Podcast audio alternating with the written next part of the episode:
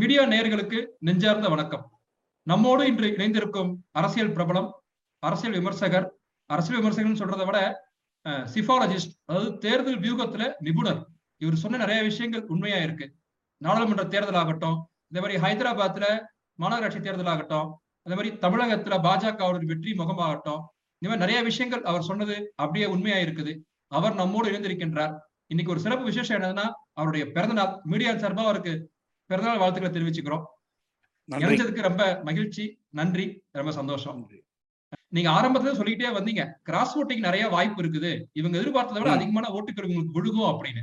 அதை எப்படி நீங்க அனலைஸ் பண்ணீங்க, அதை பத்தி சொல்ல முடியுமா? ஒன்னு பாத்தீங்கன்னா, நீங்க நம்ம பார்க்க வேண்டியது வந்து நம்பர் ஒன், ட்ரைபல் பாப்புலேஷன். இந்த ட்ரைபல் பாப்புலேஷன்ங்கிறது, பழங்குடியினர் பாப்புலேஷன்ங்கிறது வடகிழக்கு மாநிலங்கள்ல மிகவும் அதிகம். சில மாநிலங்கள்லாம் 90%, 85% இருக்கிறவங்களே பழங்குடியினர் தான். அது தவிர பார்த்தீங்கன்னா ஜார்க்கண்ட், சத்தீஸ்கர், மகாராஷ்டிரா, மத்திய பிரதேஷ், குஜராத், வெஸ்ட் பெங்கால், ஒரிசா, இந்த மாநிலங்கள்லையும் அதிகம். அப்படி இருக்கும் பொழுது ஒரு ஒரு பெண்மணி, ஒரு பழங்குடியினர், ஒரு ஏழை குடும்பத்திலேருந்து வந்தவர், அவர்களுக்கு எதிர்த்து வாக்களித்தா மக்களிடையே போய் வாக்கு கேட்கும் பொழுது, அவங்க எம்எல்ஏவா எம்பி எலெக்ஷன் நிற்கும் போது கேட்கும் பொழுது அவர்களுக்கு அந்த ஆதரவு மக்கள் தருவார்களா என்பது ஒரு பெரும் கேள்வியாகும். அதனாலதான் நான் சொன்னேன் கிராஸ் ஓட்டிங்க்கு வாய்ப்புகள் அதிகம்னு. ஏன்னா ஆக்சுவலா பாத்தீங்கன்னா பாரதிய ஜனதா கட்சி கிட்ட 48% வாக்குகள், 49% வாக்குகள் தான் இருந்தது எம்எல்ஏ எம்பியும். பாத்தீங்கன்னா அது வந்து 58% போச்சு. எப்படி பிஜேடி, இவங்க ஒய்எஸ்ஆர் ஜெகன்லாம் வரும்போது. அதுக்கு அப்பயே சொன்னேன் 57 இப்போ அப்ஷூட் சப்போர்ட் இருக்கு, அது வந்து 68 கூட போகலாம். அது எப்படி போகலாம்னா, டிடிபி, ஜார்க்கண்ட் முக்தி மோர்ச்சா மற்றும் கட்சிகள்லாம் போகலாம், இண்டிபெண்டன்ட் எம்எல்ஏஸ் கூட போகலாம், காங்கிரஸ் எம்எல்ஏவே கூட போகலாம். இப்போ பார்த்தீங்கன்னா நான் உங்களுக்கு கரெக்டாக சொல்லணும்னா, கிராஸ் ஓட்டிங் ஃபார் திரௌபதி முர்முக்கு 81 எம்எல்ஏக்கள் கிராஸ் ஓட்டிங் போட்டிருக்காங்க. 81 எம்எல்ஏக்கள் கிராஸ் ஓட்டிங் போட்டிருக்காங்க. அதே மாதிரி இன்வாலிட் ஓட்டுன்னு பார்த்தீங்கன்னா வந்து 31 ஓட்டுகள் சின்ஹாக்கு, யஷ்வந்த் சின்ஹாக்கு வாக்களிச்சவங்க இன்வாலிடா போட்டிருக்காங்க. ஏன்னா ஒரு எம்எல்ஏவோ ஒரு எம்பியோ வந்து தப்பா போடுறதுங்கிறது வந்து அவ்வளவு சாத்தியக்கூறு ரொம்ப ரொம்ப அதிகம். தப்பா ஓட்டு போட மாட்டாங்கன்னு நான் நினைக்கிறேன். ஸோ அதனால இருக்கும்பொழுது இன்வாலிட் ஓட்ஸ் மட்டும் பார்த்தீங்கன்னா 31 வாக்குகள் இன்வாலிட் ஓட்ஸ் சின்ஹாக்கு. கிராஸ் ஓட்டிங் வந்து முர்முக்கு 81. அப்படி பார்த்தா 3 தான் cross voting for Yashwant Sinha. அந்த 3 கூட எங்க வந்திருக்குன்னா, உங்களுக்கு வந்து 2 வந்து திரிபுரால வந்திருக்கு, 1 வந்து புதுச்சேரியில வந்திருக்கு. மற்றபடி கிராஸ் ஓட்டிங்கே முர்முக்கு எதிராக கிராஸ் ஓட்டிங் நடக்கல. ஸோ இதெல்லாம் தான் காரணம். அதே மாதிரி எக்ஸ்ட்ரா வந்து 8 ஓட்டு வந்திருக்கு முர்முக்கு, லோக்சபா எம்பி, ராஜ்யசபா எம்பிலேருந்து. அதே மாதிரி எக்ஸ்ட்ரா ஓட்டு லூஸ் பண்ணது யாருன்னு பார்த்தீங்கன்னா யஷ்வந்த் சின்ஹா. 23 பேர் அவருக்கு ஓட்டு போட வேண்டிய ஓட்டு போடல. காங்கிரஸ் கேண்டிடேட்டுக்கு, மம்தா பானர்ஜியோட கேண்டிடேட்டான, திரிணாமுல் காங்கிரஸோட கேண்டிடேட்டான யஷ்வந்த் சின்ஹாவுக்கு ஓட்டு போடல. இதெல்லாம் கால்குலேஷன் வச்சுதான் நம்ம வந்து நம்ம என்ன சொன்னோம், 58 கேரண்டி, 68 வரைக்கும் போகலாம். ஏன்னா சில பேர்லாம் 70, 72 நான் 70, 72 சொல்லும்போது சொன்னேன் 70, 72 போறதுக்கான வாய்ப்புகளே கிடையாது. அதாவது 70, 72 போகணும்னா திரிணாமுல் காங்கிரஸ் மொத்தமா வந்து முர்முக்கு போட்டுக்கணும். அவங்க அதற்கான சாத்தியக்கூறு ரொம்ப கம்மி. ஏன்னா அவங்களோட கேண்டிடேட் தான் யஷ்வந்த் சின்ஹாவே. ஸோ அதனால நான் சொன்னது மேக்சிமம் 68, அதுக்கு நடுவுல கரெக்டா வந்து உட்காந்துட்டு இருக்கா 63. இப்ப தமிழகத்துல இருந்து ஒரு ஓட்டு செல்லாத ஓட்டு, அது எப்படி எடுத்துக்கலாம்? யாரா இருந்திருக்கும்னு எனக்கு தெரியல. அவசரமா வந்தார் ஒருத்தர், எங்கேயோ கனடா போறேன், தாய்லாந்து போறேன்னு போனாரு. போனவர் திரும்பி வந்தாரு. அவர் பேர் கூட சின்னவரும்பாங்க. அவர் கிராஸ் ஓட் தப்பா ஓட்டு போட்டிருக்காரா, இல்லைன்னா வந்து நம்ம முதல்வரே வந்து நேரா வந்து ஹாஸ்பிட்டல்ல வந்து தான் ஓட்டு போட்டாரு, அவருதான் தப்பா இருக்கா என்னன்னு தெரியல. இது வந்து நகைச்சுவையா சொல்றது தவிர, எனக்கு தெரிஞ்சு ஐயப்பன் ஒருத்தர் இருக்காரு, என் பேர் கரெக்டா, ஆமா, அவர் வந்து சஸ்பென்ஷன்ல தான் இருக்காரு திமுகல இருந்து. அவர் தான் கிராஸ் ஓட்டிங் போட்டிருக்காரு நான் நினைக்கிறேன். சரி சரி. இப்ப இல்ல, ஒருவேளை தமிழகத்துல திமுக கட்சியிலேயே கூட முர்முக்கு ஆதரவா போறதுக்காக அப்படி போட்டிருப்பாங்களோ அப்படின்னு என்ன தோணுது சில பேருக்கு. அது வாய்ப்பு இருக்குமா? அதுதான் அந்த ஒரு எம்எல்ஏ தான் சொல்றேன் நான். அந்த ஒரு எம்எல்ஏ இவரா இருக்கலாம்னு நினைக்கிறேன். இப்ப தமிழகத்தை சேர்ந்த திமுக எம்பிக்கள்லாம் முர்முவை போய் உடனே சந்திச்சிருக்காங்க. அவங்க பதவியேற்கிறதுக்கு முன்னாடியே போய் நிகழ்ச்சிக்கு வாங்கன்னு கூப்பிட்டுருக்காங்க. அது எப்படி? அது ஓட்டு போடல, ஆனா நிகழ்ச்சிக்கு வாங்கன்னு கூப்பிடுறது சமூக அநீதிக்கு துணை போய் சமூக அநீதிக்கு சப்போர்ட் பண்ணிட்டு இப்ப போயிட்டு திரௌபதி முர்முவை வந்து முதல்ல போய் பார்க்கறதுங்கிறது வந்து அதை விட ஒரு கேவலமான விஷயம் எதுவுமே இருக்காது. அவங்க எலெக்ஷன் ஆன உடனே ஓகே, அதாவது அவங்க இப்போ கேண்டிடேச்சர் வந்து அவங்க வந்து ஜெயிச்ச உடனே போய் பார்க்குறாங்க. அவங்க எப்படி போய் பார்ப்பாங்கன்னு எனக்கு தெரியல. எனக்கு ஏன்னா ஒரு சமூக நீதியை பத்தி ரொம்ப பேசக்கூடிய கட்சி திராவிட முன்னேற்ற கழகம். சமூக நீதிக்காக நிறைவே நிற்கிற கட்சி விடுதலை சிறுத்தைகள்னு சொல்லிக்கிட்டு இவங்க போயிட்டு அப்படியே போயிட்டு நின்று வணக்கம் சொல்லிக்கிட்டு இருக்காங்கன்னா இது ஒன்றும் புரியல. எனக்கு என்ன சொல்றதுன்னு தெரியல. மக்களே தான் புரிஞ்சுக்கணும். இப்ப திமுக தொடர்ந்து சமூக நீதி பேசிக்கிட்டே வருது, ஆனா அவங்க வந்து முர்முவுக்கு எதிராக ஓட்டு போடல. இது அரசியல், தமிழக அரசியல தாக்கம் ஏற்படுத்துமா? தமிழக அரசியல்ல தாக்கம் ஏற்படுத்துமானா ஏற்படுத்தாது, ஏற்படுத்தப்படலாமானா ஏற்படுத்தப்படலாம். நான் சொல்றது உங்களுக்கு புரியுதான்னு தெரியல. ஏற்படுத்துமான்னு கேட்டீங்கன்னா இதை மக்கள் கிட்ட போயிட்டு வந்து மக்கள் கிட்ட வந்து இன்னைக்கு போய் கேட்டீங்கன்னா அவங்க வந்து தெரியாத மக்கள் நிறைய பேர் இருப்பாங்க. இது எப்படி கொண்டு போய் மக்களிடம் சேர்க்கப்படுகிறது என்றதான் பார்க்கணும். அதாவது தொடர்ந்து பழங்குடியினருக்காக ஒரு செப்பரேட் மினிஸ்ட்ரி அப்பாயிண்ட் பண்ணது எந்த கட்சி? காங்கிரஸ் ஆட்சியில் நடந்ததா? பாரதிய ஜனதா கட்சி ஆட்சியில் நடந்ததா? பாரதிய ஜனதா கட்சியினோட ஆட்சியில திரு அடல் பிகாரி வாஜ்பாயினுடைய கவர்மெண்ட்ல நடந்தது. அதற்கப்புறம் என்னென்னலாம் பண்ணியிருக்காங்க அவங்க, அதெல்லாம் நம்ம பார்க்கணும் இல்லைங்களா? நம்ம வந்து அதை நம்ம பார்க்க மாட்டேன்றோம். அதாவது பழங்குடியினருக்காக என்னென்னலாம் பண்ணியிருக்காங்க. ஸோ முதல்ல பார்த்தீங்கன்னா 1999ல செப்பரேட் மினிஸ்ட்ரி பண்ணாங்க. அதற்கப்புறம் டார்கெட்டட் ஸ்பெசிபிக் டார்கெட்டட் ப்ரோக்ராம் 1.28 கோடி வீட்டுக்கு, பழங்குடியினர் வீட்டுக்கு இன்னைக்கு தண்ணீர் வருது. குடிநீர் ஜல்ஜீவன் திட்டத்துல 38 லட்சம் குடும்பங்களுக்கு பிரதம மந்திரி ஆவாஸ் யோஜனால வீடு கட்டி கொடுக்கப்பட்டிருக்கிறது. அதற்கப்புறம் 1.45 லட்சம் கழிவறைகள் ஸ்வச் பாரத் திட்டத்துல கொடுக்கப்பட்டிருக்கிறது. 82 லட்சம் ஹெல்த் கார்டு ஆயுஷ்மான் பாரத்ல பழங்குடியினருக்காக கொடுக்கப்பட்டிருக்கு. ஏகலைவா மாடல் ஸ்கூல்னு ஒண்ணு ஆரம்பிச்சு வச்சு அதனுடைய பட்ஜெட் 278 கோடி இருந்தது யூபி அரசாங்கம் போது. இப்ப அதனுடைய பட்ஜெட் 1418 கோடி. அதுக்கப்புறம் ஃபண்ட் அலோகேஷன், பழங்குடியினர் ஸ்காலர்ஷிப் ஸ்டூடெண்ட்ஸுக்காக மாணவர்கள் மாணவிகளுக்கு ஸ்காலர்ஷிப் 978 crores இருந்து இன்னைக்கு 2565 crores ஜாஸ்தியா இருக்கு. அதற்கப்புறம் நீங்க வந்து இந்த சுய தொழில் செய்யக்கூடியவர்களுக்காக 3110 1 ton Vikas Kendra clusters and 53,000 1 ton self help group has been established.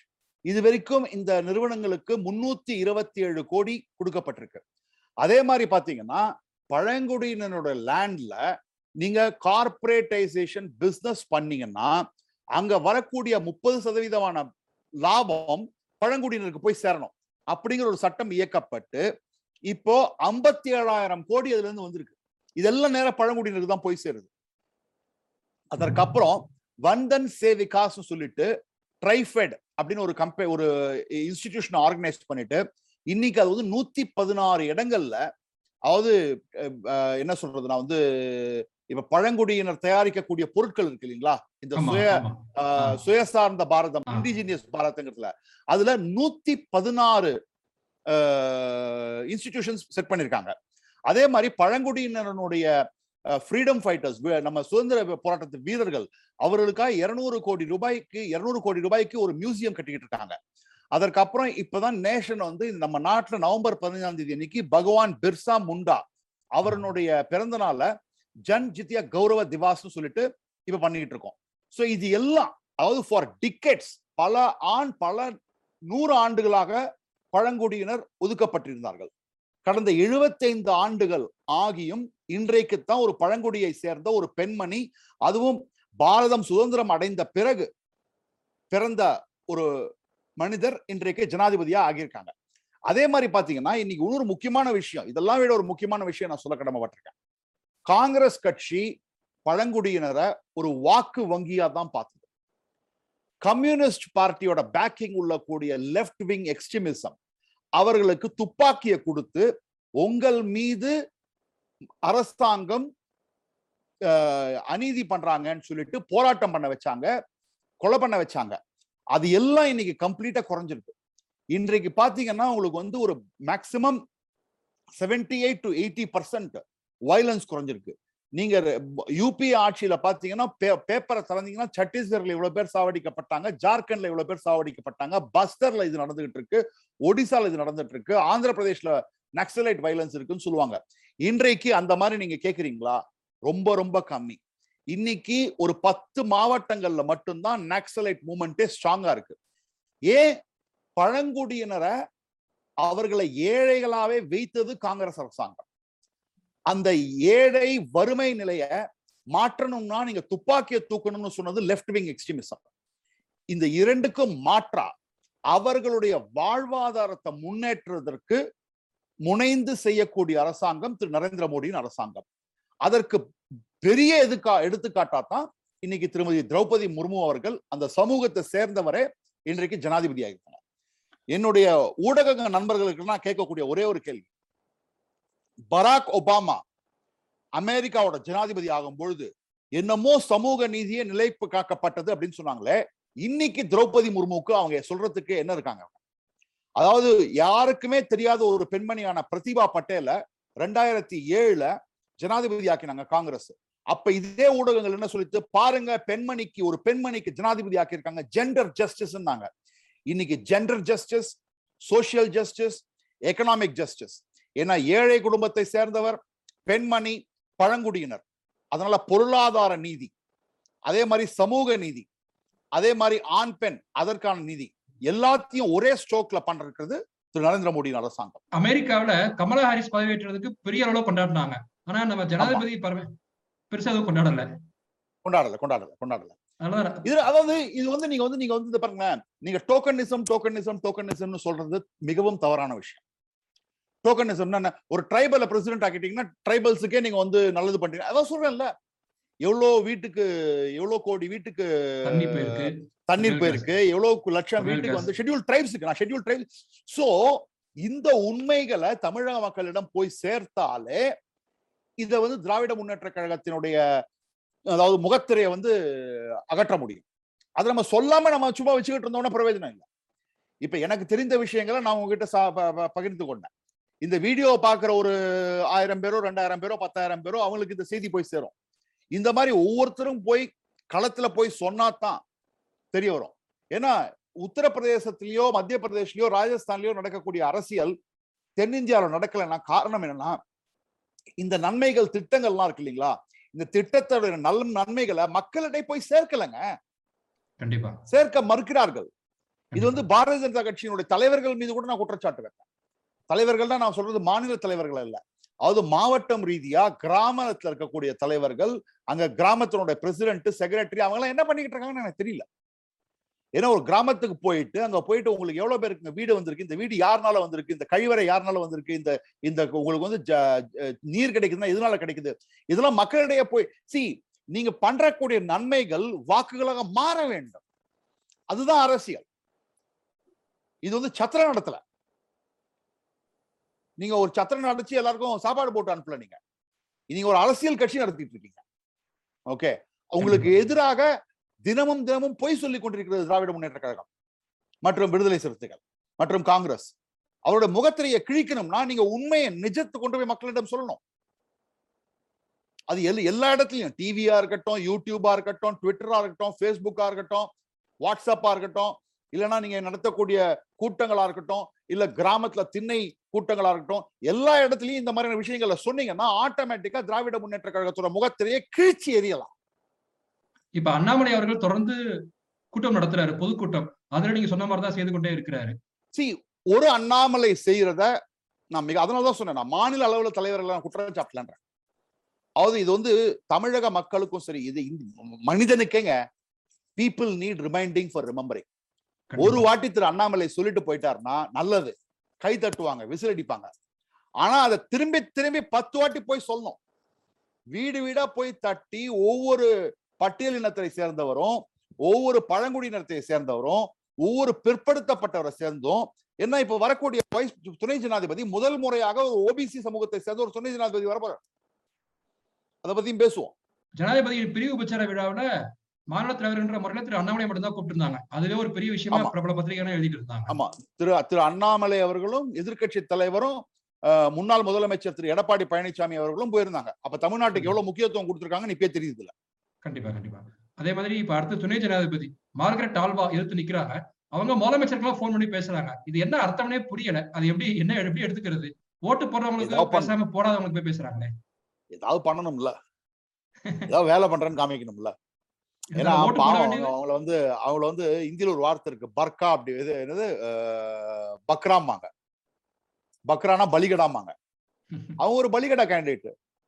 Okay, ஏன்னா 394 ஓட்டு. துணை ஜனாதிபதி தேர்தல் எப்படி நடக்கும்?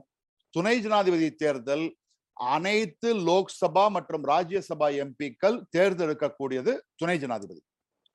ஓகே, அதற்கு இப்ப இருக்கிற படி பாத்தீங்கன்னா 390 தான் ஸ்ட்ரென்த் வேணும் மெஜாரிட்டிக்கு.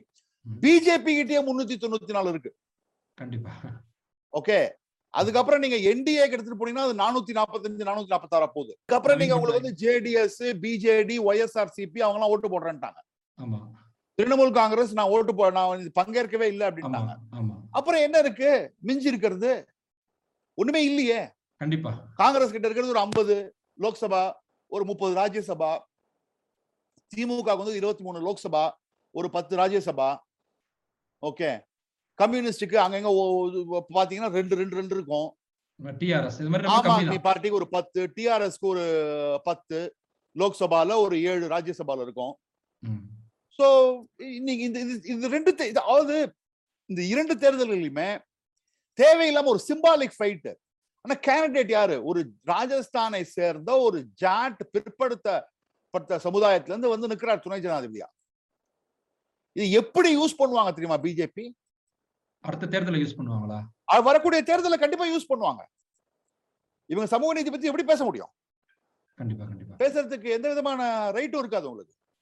அதே மாதிரி மார்கரெட் ஆல்வா ஓட்டு கேட்க வேண்டியது எம்பி கிட்ட, ஆனா அவங்க போய் எம்எல்ஏ கேட்டு இருக்காங்க முதலமைச்சர் கிட்ட. இதுல லாஜிக்கே இல்லாம இருக்கு. முதலமைச்சர் அவங்க என்ன நினைக்கிறாங்கன்னா, முதலமைச்சர் நீங்க நாமினேட் பண்ணிருப்பீங்கல்ல, உங்க லோக்சபா எம்பி ராஜ்யசபா எம்பியோட கேளுங்க அப்படின்னு நினைச்சிருப்பா. என்னன்னு தெரியாது எனக்கு. அவன் மார்கரெட் ஆல்வாக்கும் சோனியா காந்திக்குமே ஆகாதுங்க. ஓகே, சரத்பவார் கொடுத்த நேம் தான் இது. இப்ப மம்தா பானர்ஜி கடைசி நேரத்துல பின்வாங்கிட்டாங்க. இதனால எதிர்கட்சிகள் ஒற்றுமை சீர்குலையுது அப்படின்னா தலைவர்கள் வருத்தப்படுறாங்க. சார், எதிர்கட்சி என்னைக்கு சார் ஒற்றுமையா இருந்திருக்காங்க? அதான் முதல்ல இருந்து சொல்றோம், ஜனாதிபதி தேர்தல் எதிர்கட்சிகள் என்ன ஒற்றுமை இருக்கு? அது நான் முதல்ல இருந்தே சொல்றேங்க. திரிணாமுல் காங்கிரஸுக்கு எதுக்காக போட்டிடுறாங்க? திரிணாமுல் காங்கிரஸுக்கும் காங்கிரஸுக்கும் தான் போட்டி. என்ன போட்டி? யாருக்கு 20 எம்பிக்கு மேல வரப்போகுதுன்னு. அதுக்காக தான் அவங்க அங்கங்க போய் கோவால கட்சி ஆரம்பிக்கிறாங்க, திரிபுரால கட்சி ஆரம்பிக்கிறாங்க.